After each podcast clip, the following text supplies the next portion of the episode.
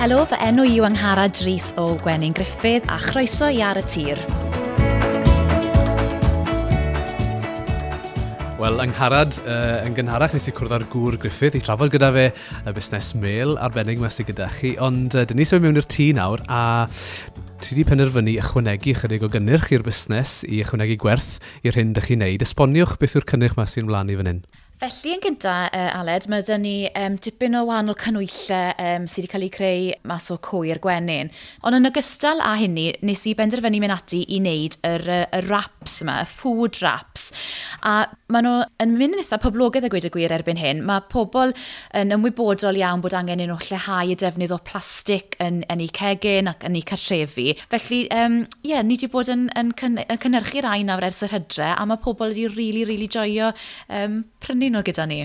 A beth sy'n cyffroes iawn hefyd, o'n i'n uh, ar ddeall chi datblygu cynllun newydd i gynnig y cyfle i bobl naillai i fabwysiadu cwch gwenyn, neu hefyd i fabwysiadu gwenynen. Esbonia mwy am hynny.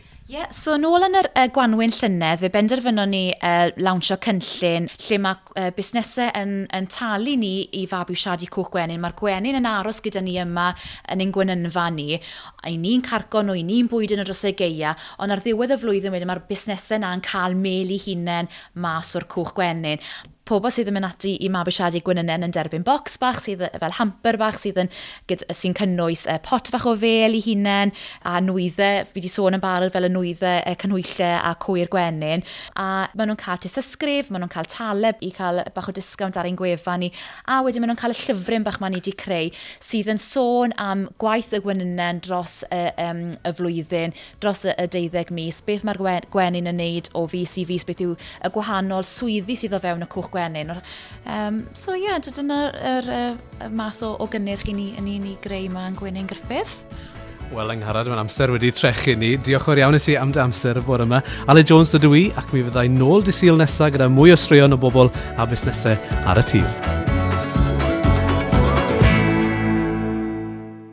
cefnogir ar y tir gan y gronfa cynnwys sain.